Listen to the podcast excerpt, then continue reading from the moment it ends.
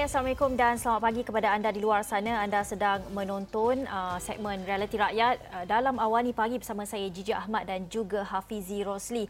Baiklah, ketika fasa pemulihan ini ramai dilihat ambil kesempatan untuk pergi bercuti bersama keluarga, hmm. terutama mengembara di tempat-tempat menarik di dalam negara dan uh, ketika ini juga dilihat industri pelancongan domestik uh, mula meningkat serta mendapat permintaan yang tinggi dalam kalangan rakyat Malaysia. Dan kita ingin melihat bagaimana industri ini boleh menggunakan saat ini untuk membaik pulih dan juga menjana semula pendapatan yang hilang ketika PKP 3 ke 4 bulan yang lalu dan kita akan membicarakannya dalam segmen Realiti Rakyat di awal pagi hari ini. Oleh itu, Realiti Rakyat bermula sekarang.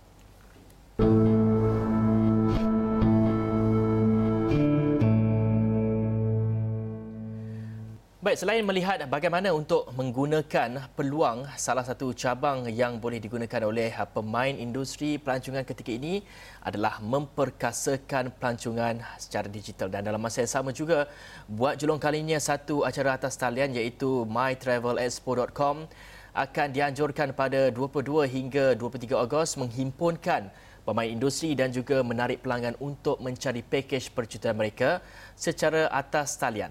Hmm, tetapi sejauh mana pemain industri memahami dan memahirkan diri uh, dalam cabang digital ini kita bersama dengan uh, dua tetamu di studio uh, Naib Presiden Majlis Pelancongan Malaysia Dato' Azli Halim dan juga Jason Lim pemangku Presiden Persatuan E-Keusahawanan Maju.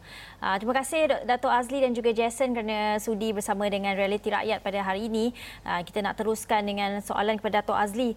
Apa mungkin status pelancongan domestik ketika ini sejak Perintah Kawalan Pergerakan Pemulihan pemulihan diumumkan yang membolehkan kita merentas negeri, Datuk. Ya.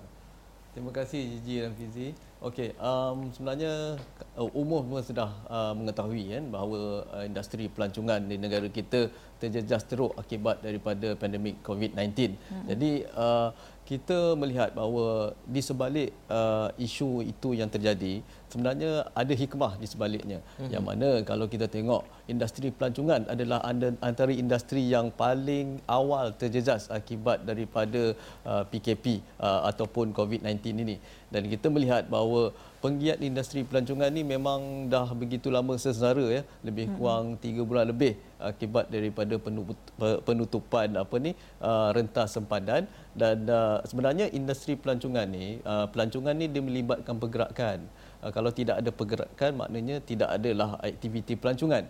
Jadi dengan adanya uh, apa nama ni uh, kebenaran ataupun uh, uh, apa ni kelonggaran daripada pihak kerajaan untuk membenarkan uh, apa nama ni pelancong uh, ataupun masyarakat negara kita untuk merentas sempadan maka aktiviti pelancongan tu dilihat uh, uh, dapat kita hidupkan kembali yang mana kalau kita tengok seminggu dua ni kebanyakan hotel-hotel pun dah banyak ditempah eh pusat-pusat peringinan tempat-tempat rekreasi semuanya uh, menerima kehadiran pelancong dan ini alhamdulillah kita amat bersyukur sekali kerana uh, dengan uh, uh, situasi semasa sekarang ni industri pelancongan hmm. yang uh, yang yang kita nikmati ketika ini uh, kita sebenarnya uh, amat berterima kasihlah kepada semua pihak uh, yang mana dapat uh, menjayakan uh, aspirasi pelancongan dalam kita nak menghidupkan semula ni uh-huh. uh, industri pelancongan yang telah lama terjejas.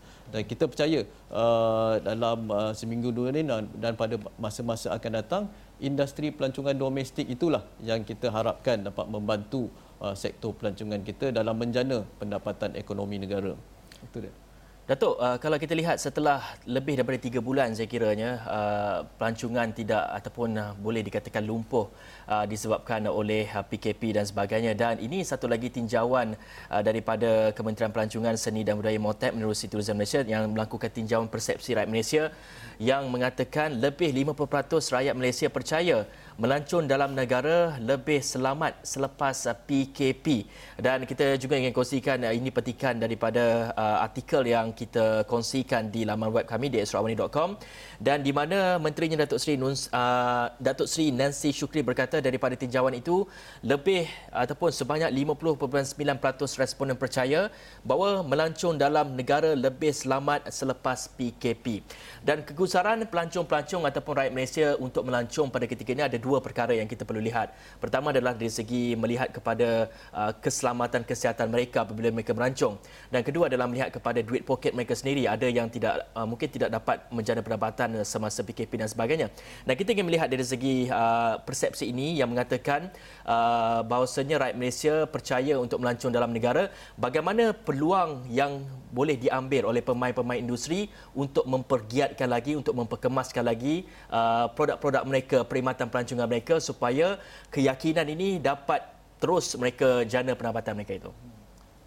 Uh, ya memang betul uh, apa yang uh, telah uh, apa ni uh, kajian yang telah dilakukan oleh pihak uh, Tourism Malaysia uh, melalui 13,000 lebih uh, responden uh, untuk uh, meninjau sejauh mana uh, kepercayaan rakyat Malaysia untuk melancong di dalam negeri berbanding dengan uh, melancong ke luar negara. Ini uh, diambil kira daripada segi faktor keselamatan dan uh, kebersihan tempat-tempat ataupun destinasi pelancongan yang kita ingin uh, tujui itu. Dan saya sendiri pun sempat uh, minggu lepas dan beberapa minggu sebelum ini meninjau ke beberapa lokasi uh, pelancongan. Minggu lepas saya uh, bersama dengan yang Muhammad Menteri uh, uh, pelancongan sendiri menaiki kereta api ETS ya mhm. uh, untuk ke Perlis untuk meninjau uh, dan bagi menyemarakkan lagi industri pelancongan kita. Dan kita lihat uh, daripada segi SOP-nya uh, daripada segi uh, kawalan kebersihannya khususnya dalam uh, pengangkutan awam ya. Uh, kita naik kereta api ataupun ETS uh, bagaimana daripada segi apa ni uh, penjarakan sosial dia daripada segi uh, susunan apa ni mungkin uh, dalam kereta uh, apa ni uh, kedudukan kerusinya ya. Dan juga di hotel sendiri uh, saya sempat pergi satu hotel di di, di Ipoh ya yang mana setiap biliknya disanitasi bersih dan uh, di pintunya dilekatkan stiker maknanya uh, bila uh, uh, pelancong ataupun uh, tetamu hotel tu nak uh, masuk ke bilik tu maknanya hotel tu dah disanitasi makna hmm. uh, tempat-tempat yang selalu kerap di, disentuh oleh uh, apa ni uh, tetamu akan disanitasi hmm. dan ini bagi memastikan uh, apa nama ni uh, pelancong ataupun tetamu yakin dengan kebersihan yang ada di tempat-tempat berkenaan. Begitu juga di uh, di restoran-restoran ya, khususnya di restoran di hotel, mereka membuat uh, apa mengadakan uh, penjarakan sosial daripada segi kedudukan kerusi mejanya, daripada segi buffet makanannya uh, dan uh, kerusi apa ni uh, pinggan mangkuk juga dibersihkan dengan air panas eh bagi menjamin uh, apa ni kebersihan dan ini kita kita dapat lihat uh, benda-benda ni sebenarnya kita uh, memerlukan sokongan daripada industri player itu sendiri kalau uh, rakyat kita nak pergi melancong mereka me, ingin memastikan tempat yang mereka tuju itu bersih selamat hmm. dan menjamin uh, mereka tidak terkena apa-apa uh, penyakit yang berkaitan dengan COVID-19 ini. Dan uh, saya percaya dengan usaha-usaha yang telah dan akan dijalankan oleh pihak-pihak berkenaan khususnya pihak hotel dan pengusaha produk pelancongan kita sebenarnya mampu meyakinkan rakyat Malaysia untuk melancong ke dalam negara. Uh, sebab apa? Sekarang ni kita tidak buka lagi pintu sempadan eh. Pintu sempadan untuk me, apa menerima pelancong daripada luar negara dan uh, pelancong dalam negeri inilah uh, domestic traveller ni pelancong domestik inilah yang kita harapkan dapat keluar daripada ya. rumah mereka untuk melancong. Kalau mereka tak keluar daripada rumah, mereka tak yakin dengan apa yang uh, ada di destinasi uh, dengan ke- keselamatan atau kebersihan yang ada di destinasi pelancongan mereka, hmm. bagaimana kita nak merakit menarik uh, mereka untuk datang uh, ya, melancong Datuk. ke uh, pusat-pusat pelancongan. Ya. Okey, uh, bercakap pasal menarik uh, orang ramai Betul. ataupun pelancong ini uh, keluar melancong dalam negara sendiri. Ini uh, yang kita sebutkan tadi Malaysia Virtual Travel Expo 2020 yang bakal diadakan 22 hingga 23 Ogos. Jason Lim, kalau kita nak lihat ya, uh, sebagai penyelaras platform digital ataupun platform Virtual Expo ni, boleh terangkan sedikit apa yang dimaksud uh, yang dimasukkan dengan expo secara virtual ini uh, selalunya kebiasaan kita akan uh, pergi sendiri uh, macam mata mm-hmm. fair semua turun sendiri ke dewan-dewan untuk melihat uh, macam mana exhibition hall ini diadakan semua tapi bagaimana virtual expo ini sebenarnya ya sebenarnya actually ini virtual ini macam kita tak perlu pergi uh, physical tempat itu uh, mm-hmm. beli tiket ke apa ke uh, macam kita buat perancangan expo dan uh, dekat macam online lah online kita ada buat ada 3D punya booth, ya, tiga, tiga design. So bila kira uh, pelanggan yang masuk dalam Facebook website, dia boleh nampak ini, okay. Dan semua peserta uh, uh, exhibitor dia akan berada di sana standby. You boleh interact, pelanggan boleh interact dengan itu uh, exhibitor. Dia akan terang lebih lanjut apa yang dia dia orang uh, package-package dia orang. Mm-hmm. Okey. So ini akan meningkatkan hubungan okey pelanggan dengan exhibitor. Mm-hmm. Okey. Dan mm. kita harap dengan cara ini kita boleh men, uh, memberi peluang mm-hmm. kepada pelancong-pelancong kita di Malaysia untuk dapat package-package yang berbaloi. Mm-hmm. Okey, boleh dapat berancang di uh, dalam negara kita. Hmm. Uh, baik, saya tengok amat menarik dari segi yeah. uh, bagaimana mereka uh, menunjukkan ini adalah salah satu model ya uh, di dalam uh, virtual uh, expo ini dan di mana jika sebelum ini kita pergi ke Dewan Exhibition Hall dan sebagainya kita uh, menjelajah berjalan kaki pergi daripada daripada booth ke booth mm-hmm. dan kali hmm. ini hanya dalam satu laman sesawan dan saya kira ini amat menarik sekali untuk kita ikuti dan kalau kita lihat kepada virtual expo ini jika sebelum ini uh, apa yang Gigi katakan uh, mungkin pemain-pemain industri hanya menggunakan uh, ataupun menggunakan dua kaedah. Pertama mm-hmm. adalah secara bersemuka uh, uh, menggunakan platform seperti Expo ini untuk mempromosikan atau juga untuk memasarkan produk mereka. Dan kedua adalah menggunakan media sosial. Dan kali ini uh, memang tertumpu kepada menggunakan media sosial secara atas talian. Bagaimana sebenarnya ia dapat melahirkan lebih ramai lagi uh, pengusaha-pengusaha atau pemain industri untuk mahir dalam bidang uh, digital ini dari segi untuk memasarkan dan juga untuk mempromosikan barangan mereka. Ya, sebenarnya uh, persatuan kami ialah hmm. untuk membantu usahawan mikro mempelajari transformasi operasi perniagaan uh, dari luar talian ke dalam talian. Hmm. Okay. Dan kemudian kita uh, harap boleh membantu mereka dari segi uh, pemasaran model okay, yang boleh bantu dia orang dari segi uh, dalam talian lah. Okey. Dan uh, harap peserta-peserta exhibitor boleh dapat manfaat dari pada apa yang kita akan buat dari Witcher ini. Okey dan uh, kita ada uh, saya percaya percaya ya yang uh, dalam Witcher ini kita yang kita buat uh, kita boleh dapat sokongan dari pelanggan uh, dari uh, rakyat kita lah. Hmm.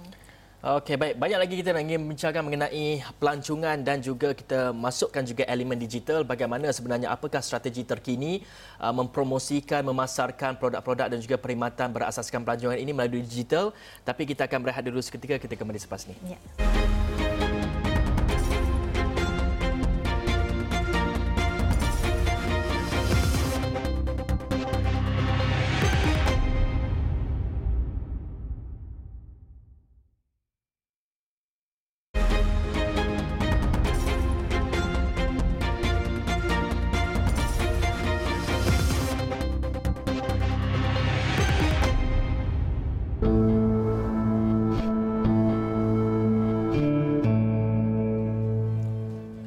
Masih lagi membincangkan mengenai pelancongan dan digital, apa strategi yang digunakan oleh mereka pada ketika ini dan bersama kami di studio adalah Datuk Azli Halim, Naib Presiden Majlis Pelancongan Malaysia dan juga Jason Lim, pemangku Presiden Persatuan E-Keusahanan Maju berada di studio pada ketika ini untuk meneruskan perbincangan kita.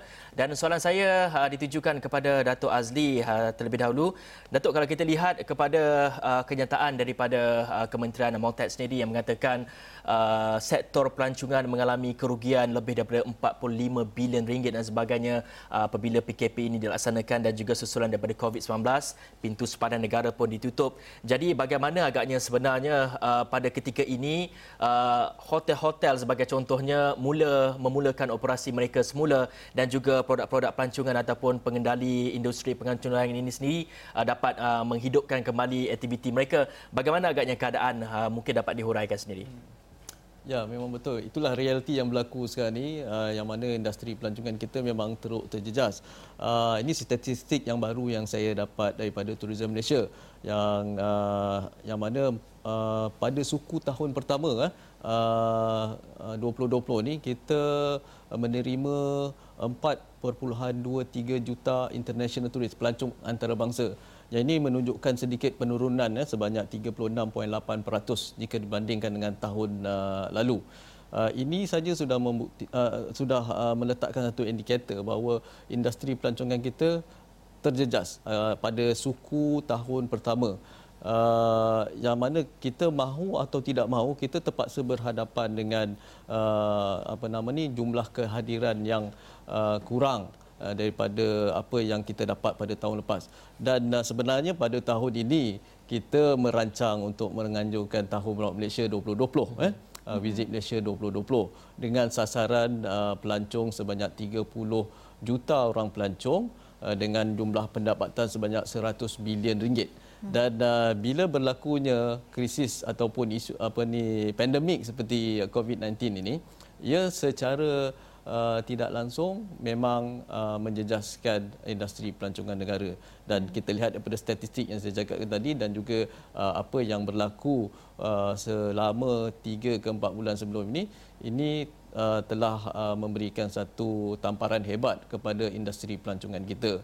Uh, kita uh, sebagai uh, industri player penggiat industri pelancongan uh, apa yang kita uh, terima sekarang ni uh, adalah satu yang uh, di luar daripada jangkaan kita. Kita tak pernah bayangkan uh, sebelum ni uh, bahawa ini akan berlaku. Sebe- memang benar sebelum ni kita pernah uh, berhadapan dengan uh, berbagai-bagai krisis uh, uh, penyak- wabak penyakit seperti SARS eh, hmm. uh, dan sebagainya. Tetapi uh, isu dia sebelum ini kita tidak mengenakan sekatan perjalanan ataupun uh, sempadan eh sempadan kita tidak ditutup dan ini sebenarnya tidak menjejaskan uh, sebagaimana uh, apa yang berlaku pada kali ini. Uh, saya melihat bahawa uh, senario dia sekarang ni kita kena mencari satu inisiatif baru, satu usaha baru bagaimana kita nak membina semua pelancong uh, membina semula industri pelancongan yang mana dengan adanya usaha ataupun inisiatif ini kita setidak-tidaknya dapat membantu uh, penggiat industri pelancongan, pengusaha industri pelancongan untuk terus sustain, untuk terus hmm. uh, mampu bertahan dalam industri pelancongan. Dan hmm. inilah apa yang kita uh, lakukan berbagai-bagai inisiatif dan antaranya kita akan uh, uh, bekerjasama dengan pihak apa ni Quinton Group ya, untuk menganjurkan uh, program uh, virtual uh, Malaysia Virtual uh, Travel Expo yang yang mana kita berharap dengan apa uh, dengan uh, apa yang kita usahakan ini setidak-tidaknya kita dapat membantu eh, uh, industri pelancongan kita untuk terus bertahan dengan berbagai-bagai insentif. Kita kita percaya bahawa pihak kerajaan sendiri pun uh, menerima berbagai insentif uh, yang uh, telah uh, di diumumkan oleh kerajaan uh, itu sebenarnya pun membantu. Tapi kita di peringkat industri sendiri apa yang kita boleh sumbangkan pula uh, kepada yeah. uh, industri kita. Ya. Uh, Jason melihat apa yang dikatakan oleh Dato Azli tadi, uh, kita lihat dengan kerjasama E-Kesusanan Maju dan Quinton Group ni mengadakan uh, Malaysia Virtual Travel Expo 2020 ini. Uh, kita nak tahu bagaimana sambutannya dari segi uh, pemain industri, uh, terutamanya penyedia produk atau perkhidmatan sektor pelancongan. Uh, berapa daripada antara mereka yang terlibat dalam Malaysia Virtual Expo ini? Ya. Uh, acara ini telah dapat uh, sambutan yang baik dari uh, peserta uh, peserta-peserta exhibitor.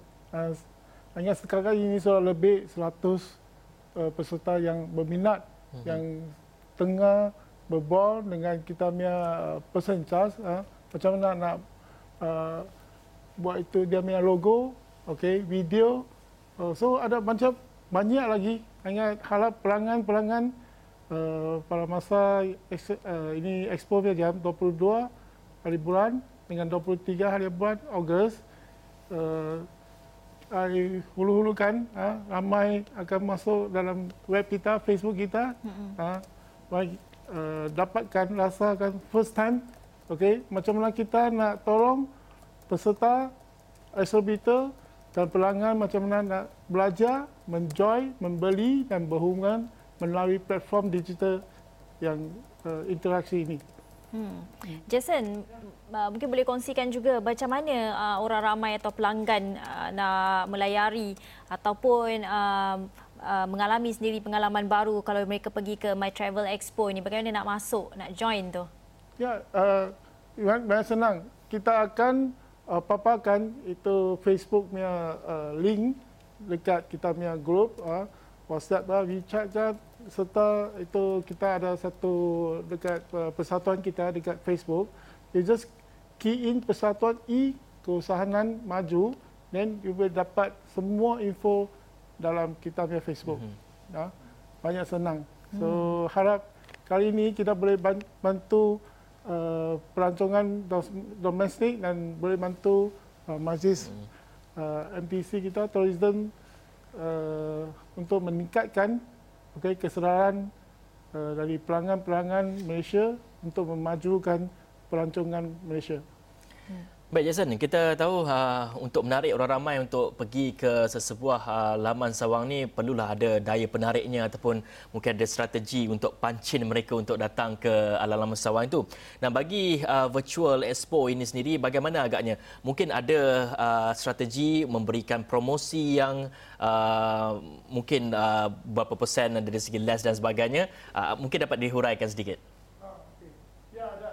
Memang kita bekerjasama dengan Quinton Group. Okay, Quinton Group akan bagi uh, certain percentage discount untuk hmm. uh, dia punya member.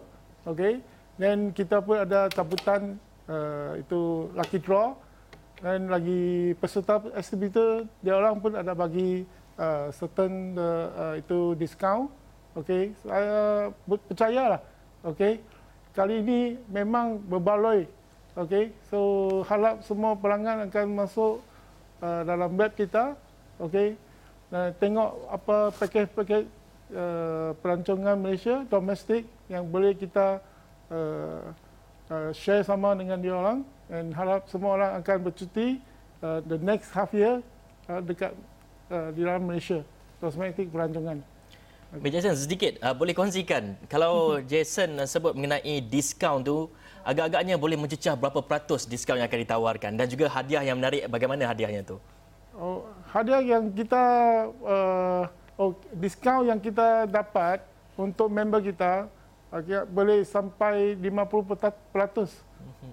Okey, ini memang memang banyak-banyak uh, uh, uh, uh, untuk uh, kebaikan kita punya member, Kinton Group member. Dan kalau yang belum jadi kita member, sila tanya uh, to Kindred Group macam mana nak jadi member. Hmm. Ya, okey. Sebenarnya uh, sangat menarik bila kita Betul. katakan mengenai Malaysia Travel Virtual Expo ni. Tapi Datuk, kalau kita lihat uh, pemain industri ya uh, menggunakan uh, platform social media untuk hmm. mempromosikan uh, barangan atau perkhidmatan mereka masing-masing. Tetapi persoalannya kalau kita cakap pasal digital ni cukupkah hanya social media atau mereka perlu mahirkan diri dengan penyediaan website uh, dan uh, perniagaan tanpa tunai dan sebagainya? Sebenarnya apa sebenarnya pemain industri perlu tahu bila kita sebut sebagai pelancongan dan digital ni? Okey um, memang uh, kalau sebelum ni kita kita ikut realiti uh, dulu sebelum uh, COVID-19 ni kita dunia digital ni mungkin masih baru eh hmm. tapi selepas uh, terjadinya ada hikmah ni juga apa ni COVID-19 ni kita belajar macam mana kita nak beli barang secara online eh? kita nak booking package-package secara online dan uh, apa yang paling penting sekarang ni adalah bagaimana kita nak uh, melakukan apa ni satu program yang kreatif dalam kita nak Uh, menarik uh, pembeli ataupun uh, uh, uh, penggiat industri pelancongan kita ni untuk mencuburi dalam bidang uh, pendigitalan pelancongan ni.